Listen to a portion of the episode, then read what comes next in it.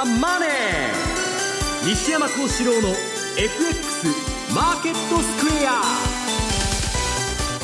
こんにちは西山幸四郎と。こんにちはマネースクエアジャパン津田隆光と。皆さんこんにちはアシスタントの大里清です。ここからの時間はザ・マネー西山幸四郎の FX マーケットスクエアをお送りしていきます。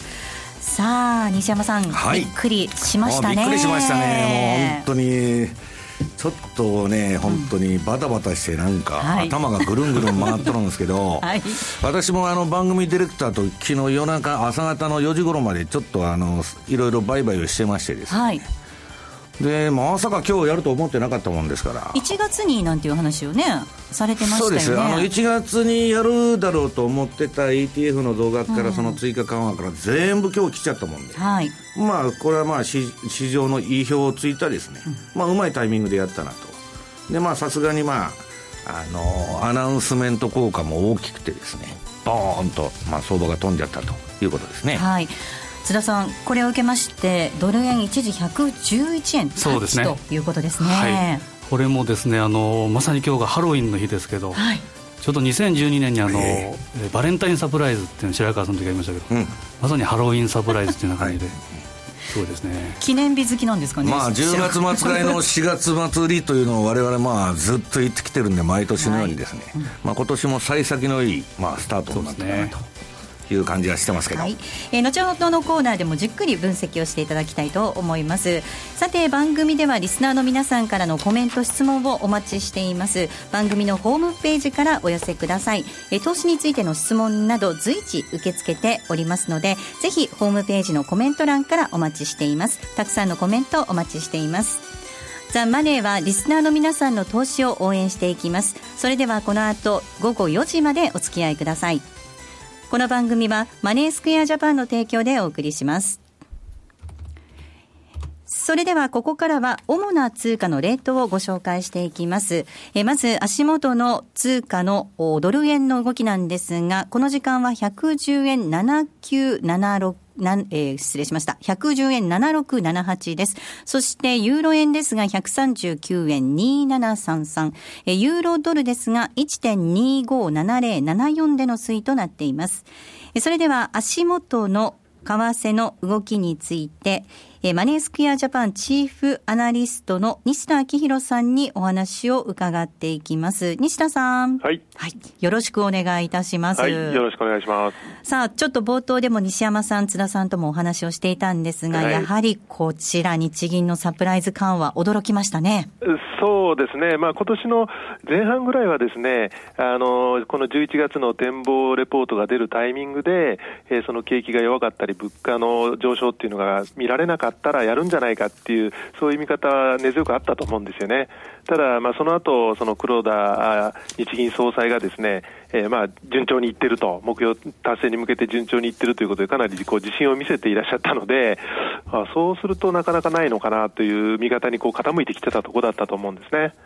えただあの、やはり足元に来て、その物価目標の達成っていうのが、ちょっと難しくなりつつあるかなということになってきたので、はい、そうであれば、その黒田さんが常々言ってきた、まあ、必要なことはやるんだと、でしかもやるときは躊躇しないんだと。いうことで、まあ後から考えるとですね、まあこのタイミングというのもやっぱりありだったのかなという気がしますよね。はい。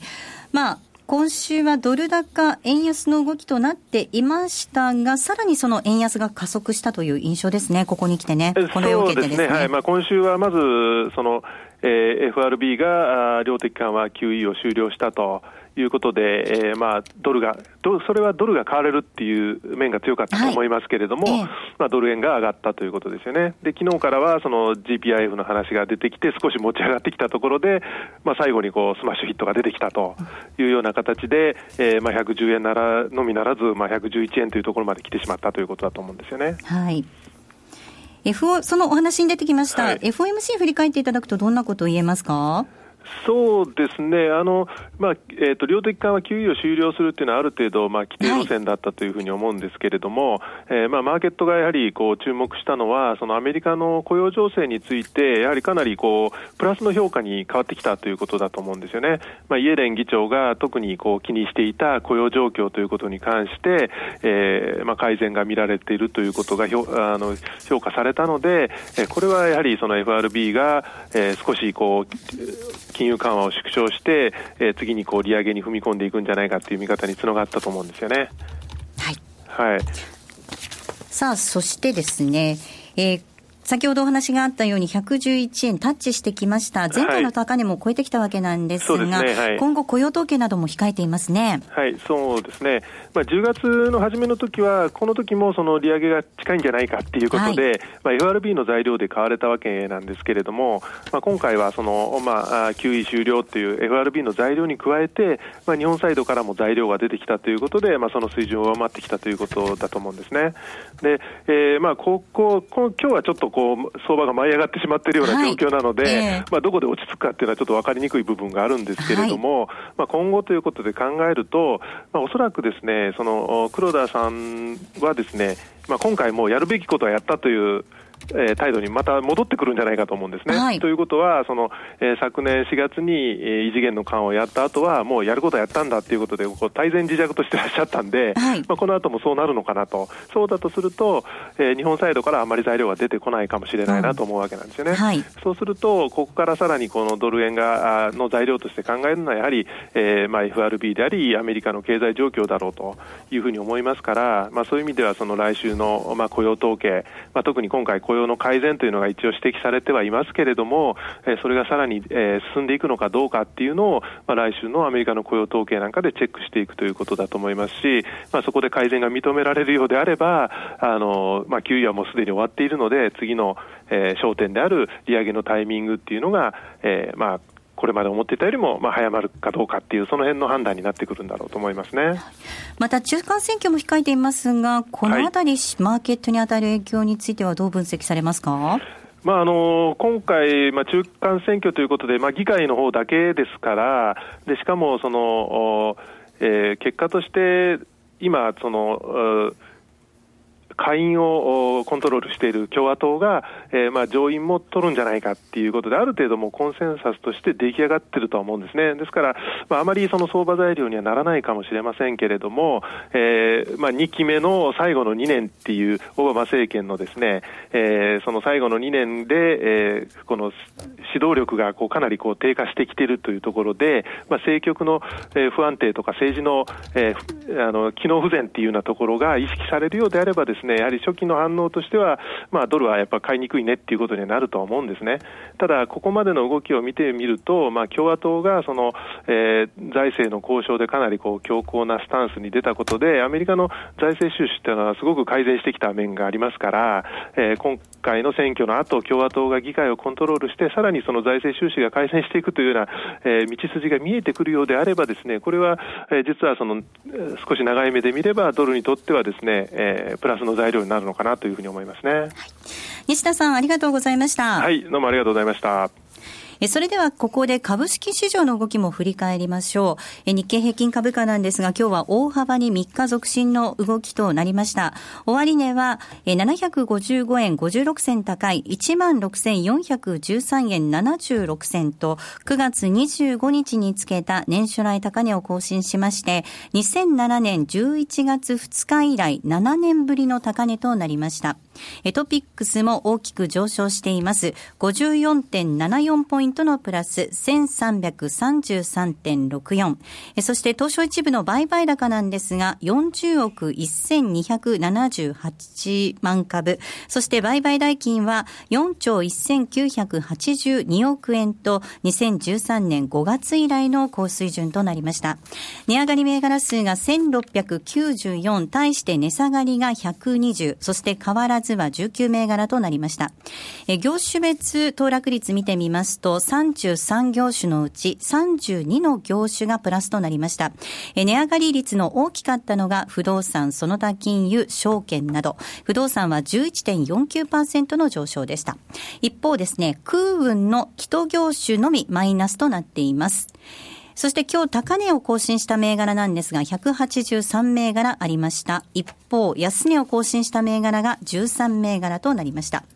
えそして引け後に入ってきました決算の情報をお伝えしていきましょう。まずは松田です。7261です。えこちら第2四半期の決算を発表しました。え売上高1年前に比べて15.9%増の1兆4538億円。そして純利益なんですが大きく膨らんでいます。273%増の933億円でした。えそして通期予想なんですが、こちらは売上高のみ引きき上げています。え従来予想2兆9000億円でしたが、売上高予想が 2, え2兆9030億円に引き上げています。え利益については据え置きとなっています。え松田なんですが、今日は138円の上昇、6%近い値上がりとなりました。終値2546円でした。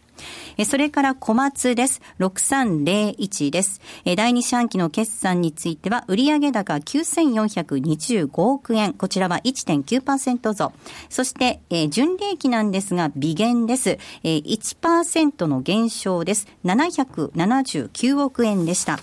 えそして通期なんですが、こちらは情報修正となっています。売上高、え従来予想が1兆8800 800億円でしたが、こちらを引き上げまして1兆9250億円。そして純利益が、えー、1540億円から1570億円に情報修正しています。えー、小松の株価終わり値確認します。今日は3%近い上昇で69円高の2609円、えー、2609.5円となりました。それからもう一つ、村田製作所です。6981です。売上高、こちらも第2四半期の決算です。売上高1年前に比べて15.1%増の4765億円。そして純利益は43.8%増の685億円でした。え、通期予想、こちらも引き上げています。え、従来予想、売上高9 9260億円から9650億円に。そして純利益なんですが、1020億円から1240億円に情報修正ということで、純利益は220億円の上振れです。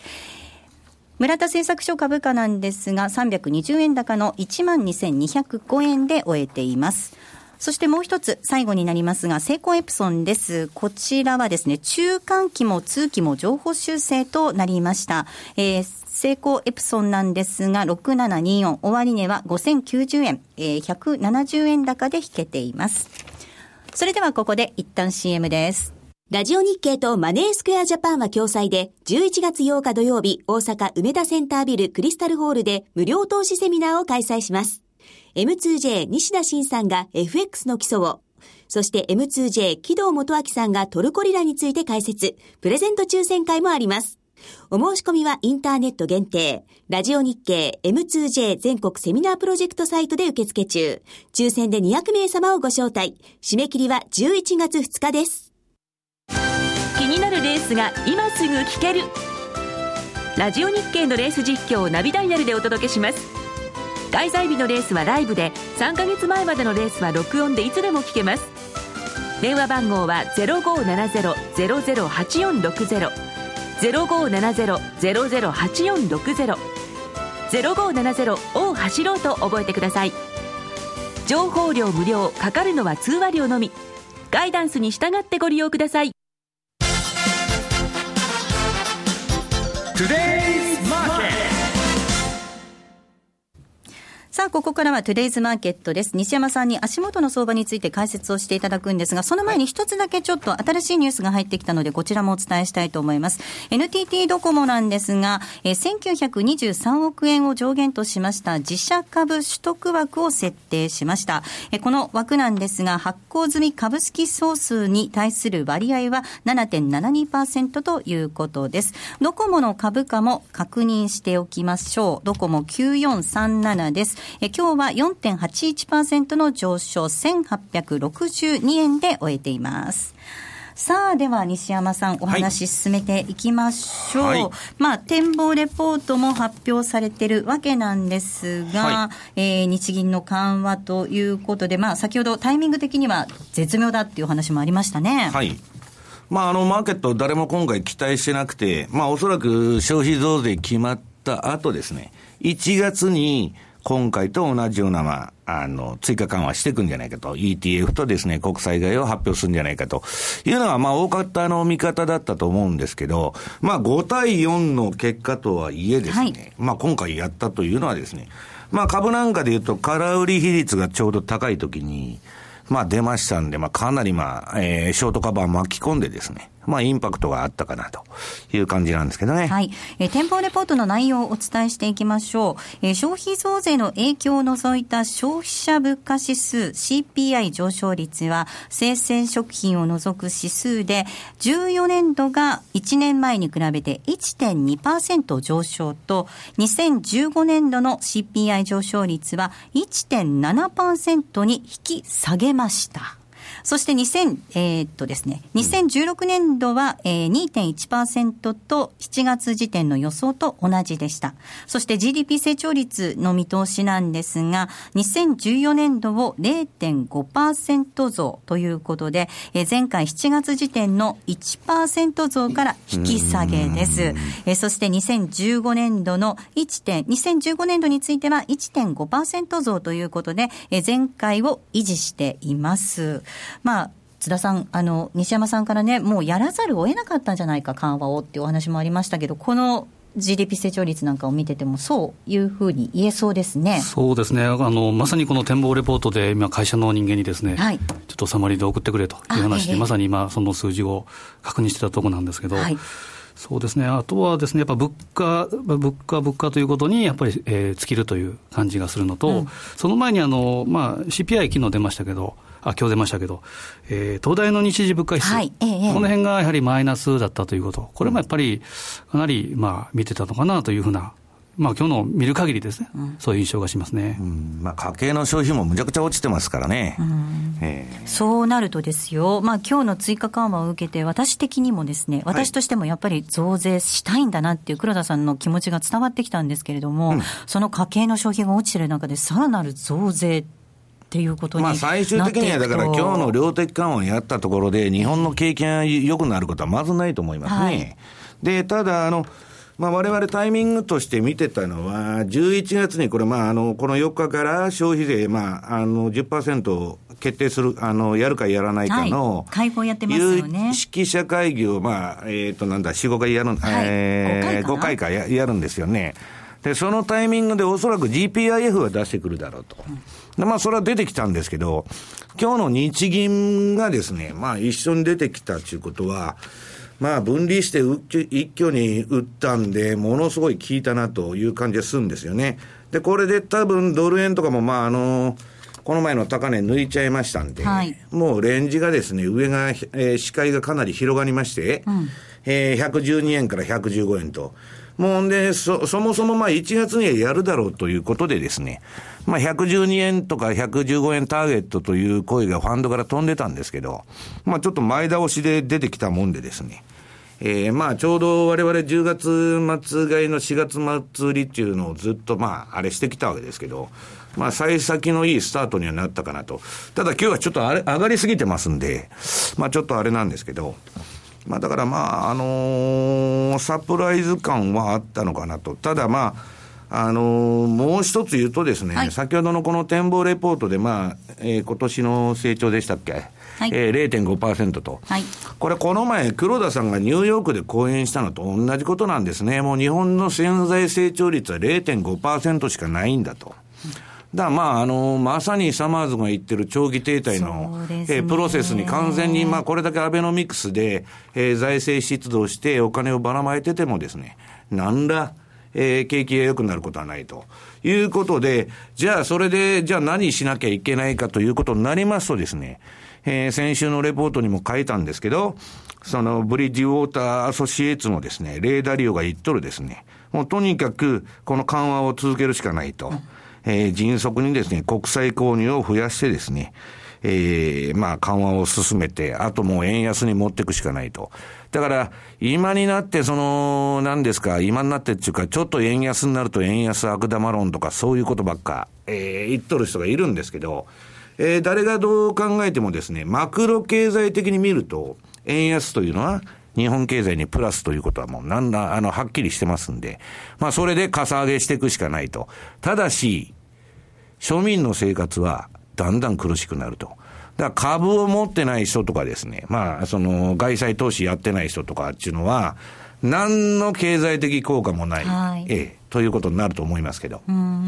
津田さん、どうでしょう、まあ、緩和をしたところで日本の景気が良くなるわけではない、世界中長期停滞論だよっていうことなんですけれども、はい、まあ、この先ね、日本経済、その緩和を続けるしかない、逃げられない道に入り込んでしまったなんていう印象もありますよね、ね、あのまあ、タイミングがこの10月31日の、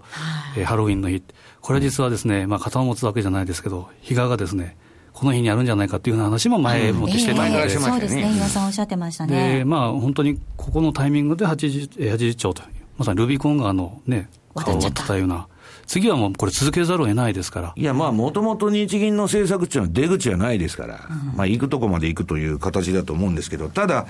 ちょうどアメリカの QE3 が終わったタイミングでですね、はい、入れ替わりのように出てきて、アメリカは今、あの、ドイツと日本にとにかく追加緩和と財政出動をしろと、自分とこのために言っとるんですよ、日本のためじゃなしに。まあそういう要請も来てましたんで、ちょうどまあ、あの、政策的にはそういう流れに乗ってるのかなと。アメリカもですね、別にあの、そんな円安も反対してこないだろうという気がするんですけどね。うん、そうですね。確かにご指摘のように FOMC でまあ QE3 が終了といったその直後ですもんね。もうこれをですね、もうこれから円高になるって疑い、疑いようのないですね、はいえー、QE3 が終わって、それで追加緩和ということですから、うん、これはやはりまあドル円っていうのは、基本的にはやはりトレンドは上と。いうことですね、はい、動かないですね。で、その、えー、その最大の円安、まあその政策がなくてもですね、今もう貿易赤字が定着してますんで、はい、もうあの実需の、えー、これまで2011年ぐらいまでは実需、実需ベースの円高がずっと進んできたんですけど、はい、まあそれが今転換してますんで、うん。まあ、これから4月末まで見たとき、やっぱ大しめはずっと買ってっていいんじゃないかなという気がしてますけど。はい、ここまではトゥデスマーケットをお送りしました。CD 金井さやかの90日で仕上げる TOEIC テストステップバイステップコーチング好評発売中。500分にも及ぶ音声ファイルとボリュームたっぷりの PDF ファイルを1枚に収納。しっかり確実にテストに向けた指導を受けることができます。お値段は税込5400円送料500円。お申し込みお問い合わせは0335954730ラジオ日経通販ショップサウンロードまで。ソニーの卓上ラジオ ICF-M780N は好評発売中。デザイン操作性もシンプルなホームラジオです。ラジオ日経のほか AM、FM が受信できます。お休みタイマーと目覚ましタイマー機能付きで価格は税込1万800円送料500円。お申し込みは0335954730ラジオ日経通販ショップサウンロード。またはネットショップサウンロードまで。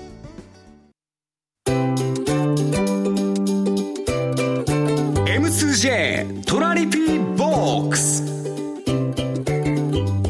トラップリピートトラップリピート。僕の名前はトラリピトラップリピートトラップリピート。それを略してトラリピさあこのコーナーでは、まえー、FX 取引の考え方について津田さんに教えていただくコーナーです。津田さん、はい、お願いいたします、はい、えー、今週注目したのはやはりドル円に注目しました。でただ、このサプライズはですね、おそらく、えー、ないだろうとい。うことで見てたもんですから、はい、基本的には横ばいトレンドで来月に向けてと、ええ、で、単純に考えると、やはりこの時期、えー、アノマリーということで、10月末が翌年4月末りということ。うん、これはあのトルコリラでもですね、あのトラトラ戦略ということで、トラップとトラリピを合わせたというのを前々からレポートでも書かせてもらったんですけど、うん、まあ、トラリピの方はまあヒットして、で、まあ、低いところで買ってる方は今、ホールドしてるというふうな感じで、えー、いいかなと。で、ちょっと注目したのは、あのトルコリラでもですね、えー、冷やしで、えーえー、東の一目均衡表で、えー、三役好転というのが確認できたんですけど、今回、タイミングが良かったですね、そうね。みんな買った人、全員儲かっもう50円超えてますからね、ちょっと47ぐらいで、ちょっと頭打ちになるのかなというふうに見たら、するするとこう来た、当然これはもう緩和の影響ですけど、うん、で週足で見たら、今日はあのチャートでですね用意した、えー後で見ていただきたいんですけど、この一目均衡表の、えー、雲、週足で抜けるかどうかっていうのが確認ポイントだねということを午前中に作ったばっかりなんですけど、はい、これが今のところ抜けてるということですから、やはり今後は上を狙っていく、ホールドはもうこれはもう、じっくりと持っていただいてもいいかなという気がしますね。うん、はい私、そうだ、冒頭にお話ししようと、ご報告しようと思ってたんですけど、開口一番、今日聞かされましたけど、なんか、思いはって自慢されてしまったんですけど、バーチャルの取引で思わず今日12万円のプラスが全然、今更ですよ。今頃かという。今、今頃突っ込まれまくってたんですけれども、まあ、本当ちょっとこう、やっぱ欲が出ないと儲かるってことですよね。虫はいいですよね。ね本当にね。まあでも本当にその、以前からおっしゃっていただいてた10月末買い、4月末売りということで、それに向けて、早めに仕込んでいた方、特に今回大きくね、利が乗ってきた部分、ね、そうですね。あの、実はですね、この間、えー、西山さんとあと大阪さん本行った、うん、えー、セミナー、クラブエフェクスのセミナーで、あそこでも10月末買い、4月末売りという話をしてですね、うん、で、セミナー参加者の方がですね、うん、ちょっと仕込みましたと、いうことを受けて、まあ、メールとか受けたんですけど、ええ、まあ、本当に今のところはですね、あのよかったですねというところで、これをまあ4月まで、まあ、4月までっていうことは、期間は限定じゃないないですけど、うん、この期間、黄金の18日間ということで、うん、まあえー、リグイポイント等々を見つけていただければなと思いますね。そうですねさあ、そして11月8日土曜日になりますが、津田さん、大阪でセミナーが開催されますね。はい、特にですね、えー、前回、えー、全国セミナー、福岡でもあったんですけれども、はい、今回、えー、次回の大阪でもですね、えー、トルコリラの、はい、えー、セミナー、基礎編のですね、トラリピのセミナーを、えー、西田、えー、トルコリラの、えー、セミナーを木戸がですね、お伝えさせていただく予定になってます。はい。11月8日土曜日、大阪梅田センタービルクリスタルホールで、初心者向けの無料 FX セミナーを開催していきます。えテーマなんですが、成長著しいトルコ共和国です。高金利通貨として知られていますが、政策金利8.25%のトルコリラを FX で始めたらどうなるのか、初心者にも分かりやすく解説をしてくれるということです。また、電子書籍リーダー、金ドルなど素敵なプレゼントが当たる抽選会もありますので、えぜひお申し込みください。えー、お申し込みなんですが、インターネット限定です。ラジオ日経の M2J 全国セミナープロジェクトウェブサイトで受け付けています。締め切りなんですが、11月4日に迫っておりますので、ぜひお早めにお申し込みください。ここまでは M2J トラリピボックスでした。この度、マネースクエアジャパンは、10月のホールディングス体制への移行を記念して、お客様の運用成績をプラスにする可能性の挑戦として、マネースクエアプラスプロジェクトをスタートしました。プラス、それはお客様の運用成績をプラスにする可能性への挑戦。プラスにこだわる理由。お客様の資産がプラスになることがマネースクエアの成長につながる。プラスにさらなる可能性をホールディングス体制を礎により広く可能性を模索するというプラスに込められた思いを一つずつ形にしてまいります。プロジェクト第1弾としまして、通貨戦略に新しい可能性をのもと、9月20日より新通貨ペア、トルコリラ円の取り扱いを開始いたします。高金利で価格帯の安さと変動の大きさを併せ持つ新興国ならではのダイナミズムこそが大きな魅力であるトルコリラ。当社にこれまでなかった特徴を持つ通貨ペアであり、当社独自の発注管理機能、トラリピにもマッチしている通貨ペアです。今後のマネースクエアプラスプロジェクトにご期待ください。マネースクエアジャパンが提供する外国為替証拠金取引は、外国為替相場の変動や各国市場金利の変動により損失を被ることがあるほか、その損失は投資金額を上回る恐れがあります。また、トラップリピート違反団は取引の利益を保証するものではありません。取引説明書をはじめ、契約締結前交付書面などの内容を十分にお読みいただき、ご理解の上、お取引ください。なお、取引に際しては、所定の手数料がかかります。金融商品取引業者、関東財務局長、金賞第2797号、株式会社マネースクエアジャパン。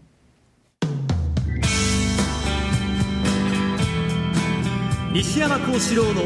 FX マーケットスクエア。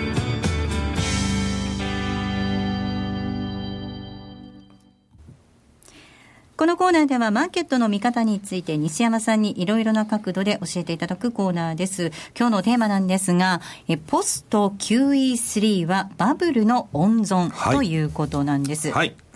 もうこれはもう私は前から言っとるんですけど、まあ QE やめた分、なんかで、えー、代わりの政策を持ってこないと今の景気は維持できないと。はい、で、それがですね、えー、バブルの温存だということを私はずっと言ってるわけですね。はい、で、それ以外にも、えー、アメリカだけでなくてですね、アメリカの景気を支えるために、日銀と ECB に追加緩和、はいあるいは、まあ、日本とドイツに財政出動をやらせるというシナリオで来ているわけです。はい、で、まあ、早速今日日銀がやってくれたということなんですね。でなんで、えー、ポスト QE 相場がバブルの温存になっちゃうかというとですね、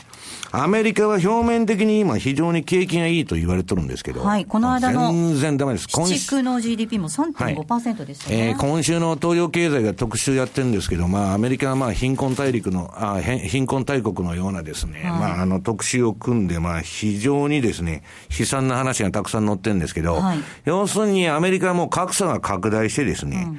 で、雇用も、えー、全然良くないと。はい、まあ、これはまあ、前から言われてる雇用者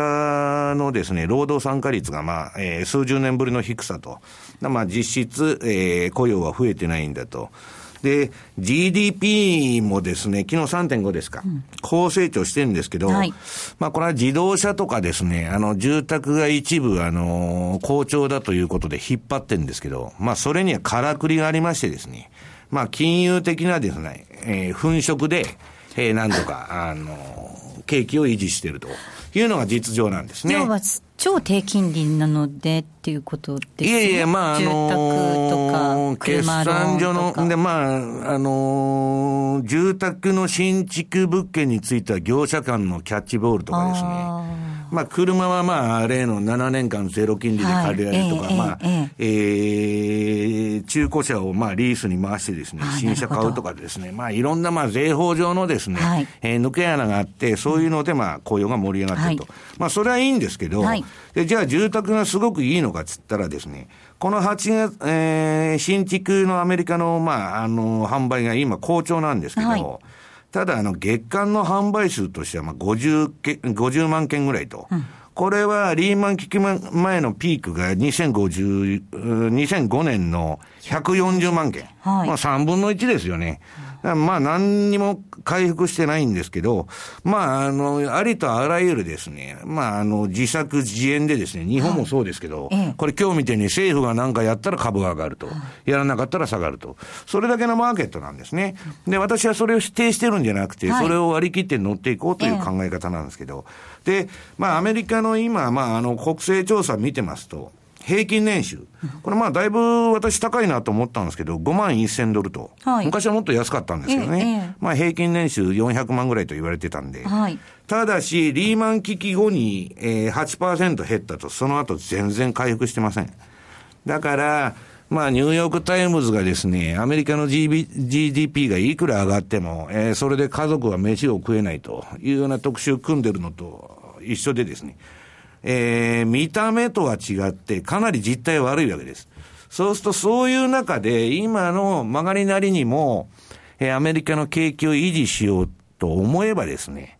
えー、バブルを温存するしかないというのが今のアメリカのスタンスなんですね。だから、あの、今、金利なんだ、またあの、利上げ前倒しとか言ってますけど、えー、そんなもん、あの、の、どんどんどんどん、まあ、年後より早くなることは私はないというふうにも見てますけど。津田さん、これ、はい、西山さんのお話聞いてて、お化粧は綺麗に厚化粧してるけれども、それ剥がしちゃうと大変なことになるよって、私のこと言ってるのかと。大里さんに今視線がずっと集まりましたけど。まあ、あの私もあの東洋経済を読んだんですけど、はい、これはやはり、まあ、あの年収おっしゃいましたけど、今、その学生ローンの負担が、ね、これが2004年からもう3倍近くになってる。うんで学費だけで、まあ、量も合わせて高いとニューヨークで、ニューヨーク大学で620万、うん、ということは年収超えちゃうんですね。で私も私ながら9月にニューヨーク行ってきましたけど、うん、あんまりこうマンハッタン見て経済は語れないよってことは西山さんに言っていただいたんですけど、うん、その離れた、例えばクイーンズ地区とか見てみると、やっぱまだまだですね、うん、これはもう貧困、まあ、リーコの貧富の格差っていうのは激しいなと。中華、今、ニューヨークに住んでる人は割とお金持ってる人で、えー、みんな追い出されちゃったんですね。もうこの家賃じゃ住めない。と。黒人がいなくなってるという現象ですから、はい、白人街になっちゃった。はい、白人がですね5倍膨張した、この 2000, 2000年から。えーであとヒスパニックの方とか、えー、で黒人が12%減少しているということですね。はいさあ、そして先ほどちょっとお話がありました、その利上げっていうことですよね。今日も日経新聞には来年半ばという声が多いんではないかという声ではありますが。いや、だからそれ0.125なんですよ、だっても。で、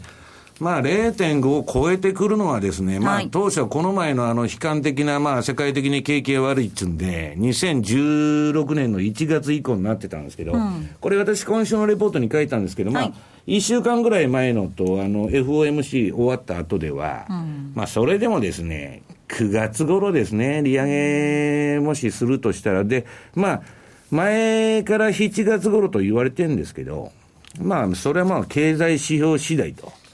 いうことなんでしょうけど、まあ、このところの FRB の政策見てると、はい、この前株が下がったらですね、あの、連銀の連中がどんどん出てきて、はいえー、QE をその維持しろとか、はい、えー、利上げをぐらせると、結局株見て相場やっと、あの、政策やってるのかと、はい、いうような感じを受けるんですけど、私は後ずれしていくと思いますね。うん、後ずれさせないと、アメリカの景気を私は持たないと思いますね。はい。まあ確かに、あの、以前からもお話があったように、QE3 は終わるけれども、金利は上げないようにしないと、金利が上がっちゃうとアメリカ困る。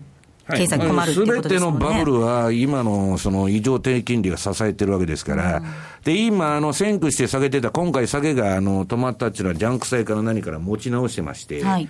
でこれ、あのー、先ほどの10月末買い、4月末売りじゃないですけど、金利はとにかくいくら早くても7月よりさ先に上がることはないだろうと。うん。で、今のマーケットっていうのは、あの、相場を織り込まないんですね。実際に QE が終わる直前になって下げたり、で、今度は多分金利が上がる直前になって下げたりすると思うんで、うん、となると、まあ、春頃まで大丈夫かなと。うん、まあ、極めて私は楽観的なスタンスを取ってるんですけど、だから、あの、QE は確かに終わって、海図なき航路にはなってんですけど、はい、アメリカの金融政策はもう、えー、っと、市場期待より必ず遅れると。いうふうに見てます。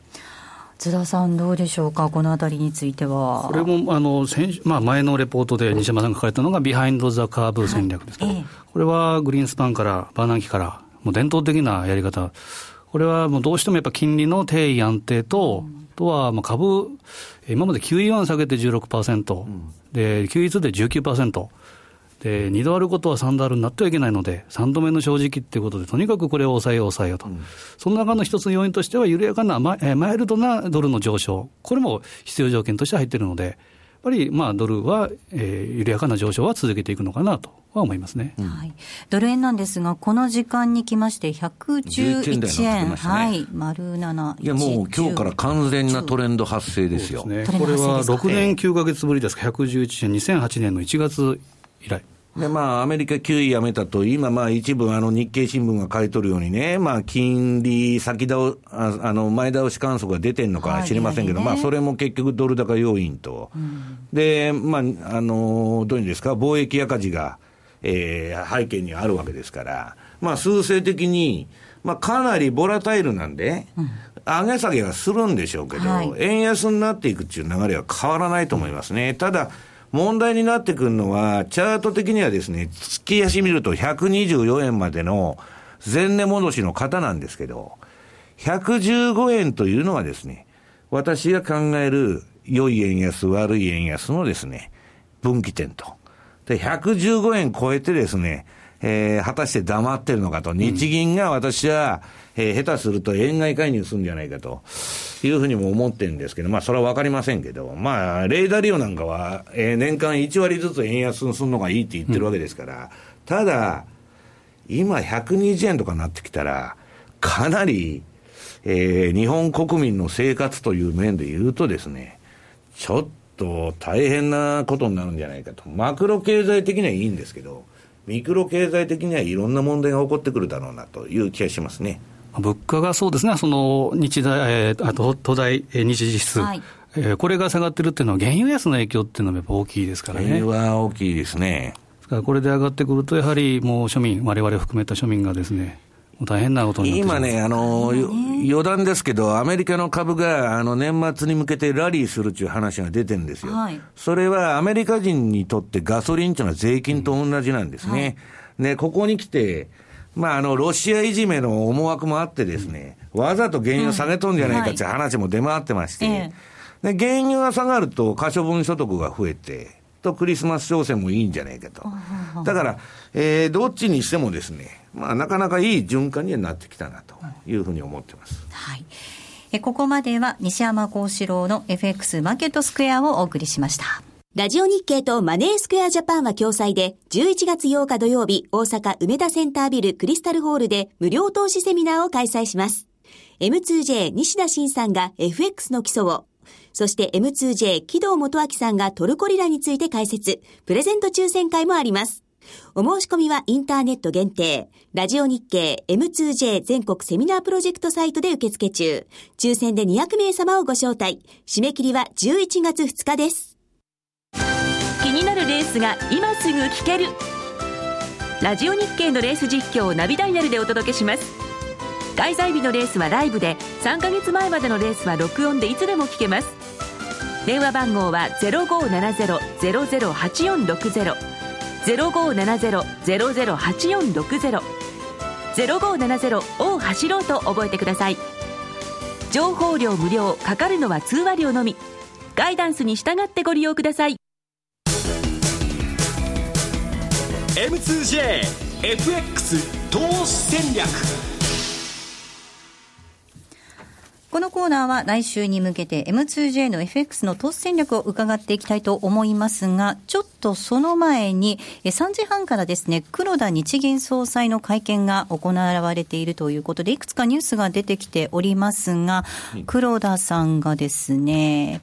デフレ心理の転換が遅れるリスクを防ぐなんていうこととか、えー、上下双方向のリスクを見て必要あれば躊躇なく調整しますよと、そんなこともおっしゃっているようなんですが、西山さん。はい。いやもう黒田さんとしてはもう、あのー、日銀としてやることはやったんだと。うんだから、あとは、まあ、あの、もう安倍さんに対してプレッシャーがかかってるわけですよね。はい、えー、もう、あとは、まあ、成長戦略しっかりやってくれて、はいで、ちゃんとあの財政再建の10%もやってくれよということだと思うんですけど、はい、デフレ脱却に向けた日銀の揺るぎない決意、改めて表明、物価安定目標達成のためにできることは何でもやると、津田さん。うん、まあ、もともと何でもありですからね。まあ、まさにやいいですよ。何でもやるっていう話を聞くと反応しちゃうんですよ。何でもありですから、世界中。まさにあの孫子の兵法を極めた黒田さんらしい、あの、もう作詞のような、けどまあ本当にずっとこうサマリー等々見てみると、やっぱり物価、物価、物価に始まり、物価に終わる。2%念頭にということで、本当にこれはや,、まあ、やるだろうっていうか、やるしかないっていうことですから、はい、まあ、やり続けないと、まあ、出口を考えるのはちょっと早いかなとも思うんですけど。いや、そんなこともうね、言ってる場合じゃ多分ないんですよ。で、この前、あの、サマーズが長期停滞っていうのを言ってたんですけど、まあ、あの、この前、あの、金融機関が出しているジュネーブ報告書っていうのが出まして、はいまあ今もう世界中借金だらけなんで、はい、えー、世界の成長がまあ鈍化して今世界は非常に危険な状態だと。うん、で、えー、もうこうなるとですね、政府と民間が、まあ、債務危機に陥らないように、はい、もうこのバブル的な低金利状況を何年も続ける状況があるということですね。だから、変えずなき後悔なんですけども、行くとこまで行くしかないという状況なんですね。本当に抜けられない道に入り込んでしまった感じがしますけれども。はい、ということで。黒田日銀総裁の会見、はい、はい、についてお伝えしました。さあでは津田さん、改めてなんですが、トラリピボ、えー、都市戦略ですね、はい、これはですね、やはりまさにタイムリーの時期で、これは何を話しに来たかというと、まあ今日はすごいあのタイミングの日に今日放送があるんですけど、はい、まあハロウィンということで、やはりハロウィンルール。で10月末買い、4月末売りというふうなことで、えー、今日もあのまた資料、後で確認していただければと思うんですが、これは、えー、ちょっと言い続けていることであるんですけど、はい、えー、ドル円に至っても勝率が2000年以降、7割1分、7割を超えてる、でポンド円はもう同じく7割を超えて、でオーストえー、5ドル、ニュージーランドドル、この辺が5ドルで、えー、14年の勝率が8割5分を超えてる、でニュージーランドも7割8分。で、ニュージーランド、ちょっといまいちどうかなというふうなところもあったんですけど、これからちょっとドル高よりも円安の流れが強くなってくればということで、はい、ちょうど21週の平均値に今、えー、ちょほぼタッチするかな、ちょっと下は見えなかったんですけど、まあ、10月末買いということで、これから、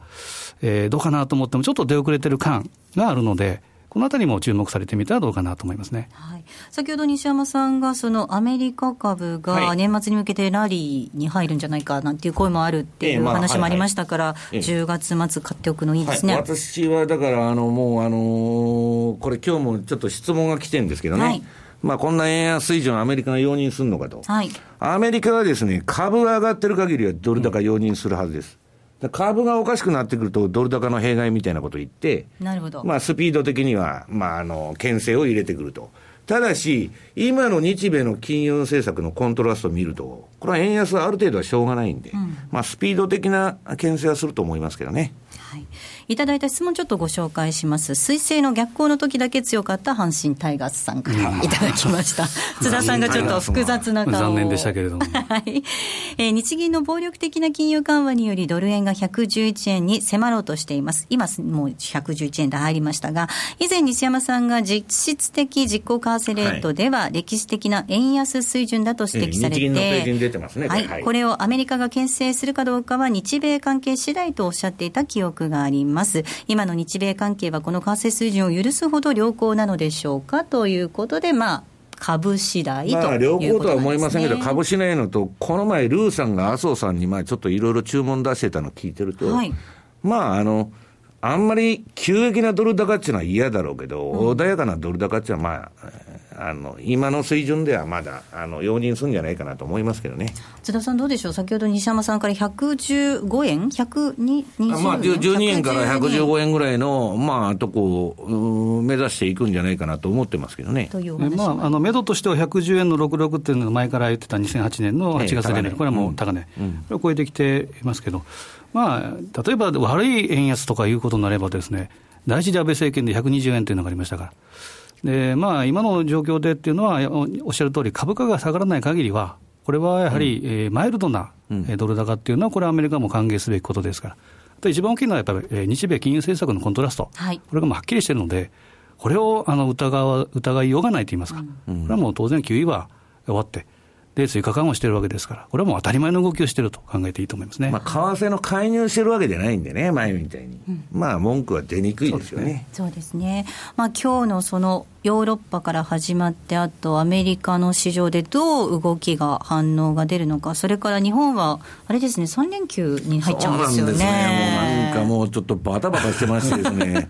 まあ昨日からちょっとポジション仕込みに入ったんですけど、今日こんな相場にまたなっちゃいましたんで。ええはい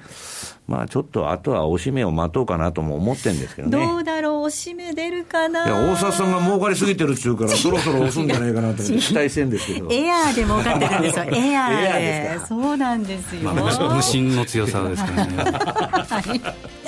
ということで来週月曜日にはもっと練られた戦略が M2J で取引されているお客様限定で見ることができますのでえぜひ講座を開設していただいてレポートを活用してみてください。ここまでは M2JFX 投資戦略をお送りしました。さてお届けしてまいりました「ザ・マネーフライデー西山孝四郎の FX マーケットスクエア」そろそろお別れのお時間です。今日は本当にバタバタしました、驚きの一日でしたが、ここまでのお相手は？西山孝四郎とマネースクエアジャパン津田隆光と大里清でした。さようなら。この番組はマネースクエアジャパンの提供でお送りしました。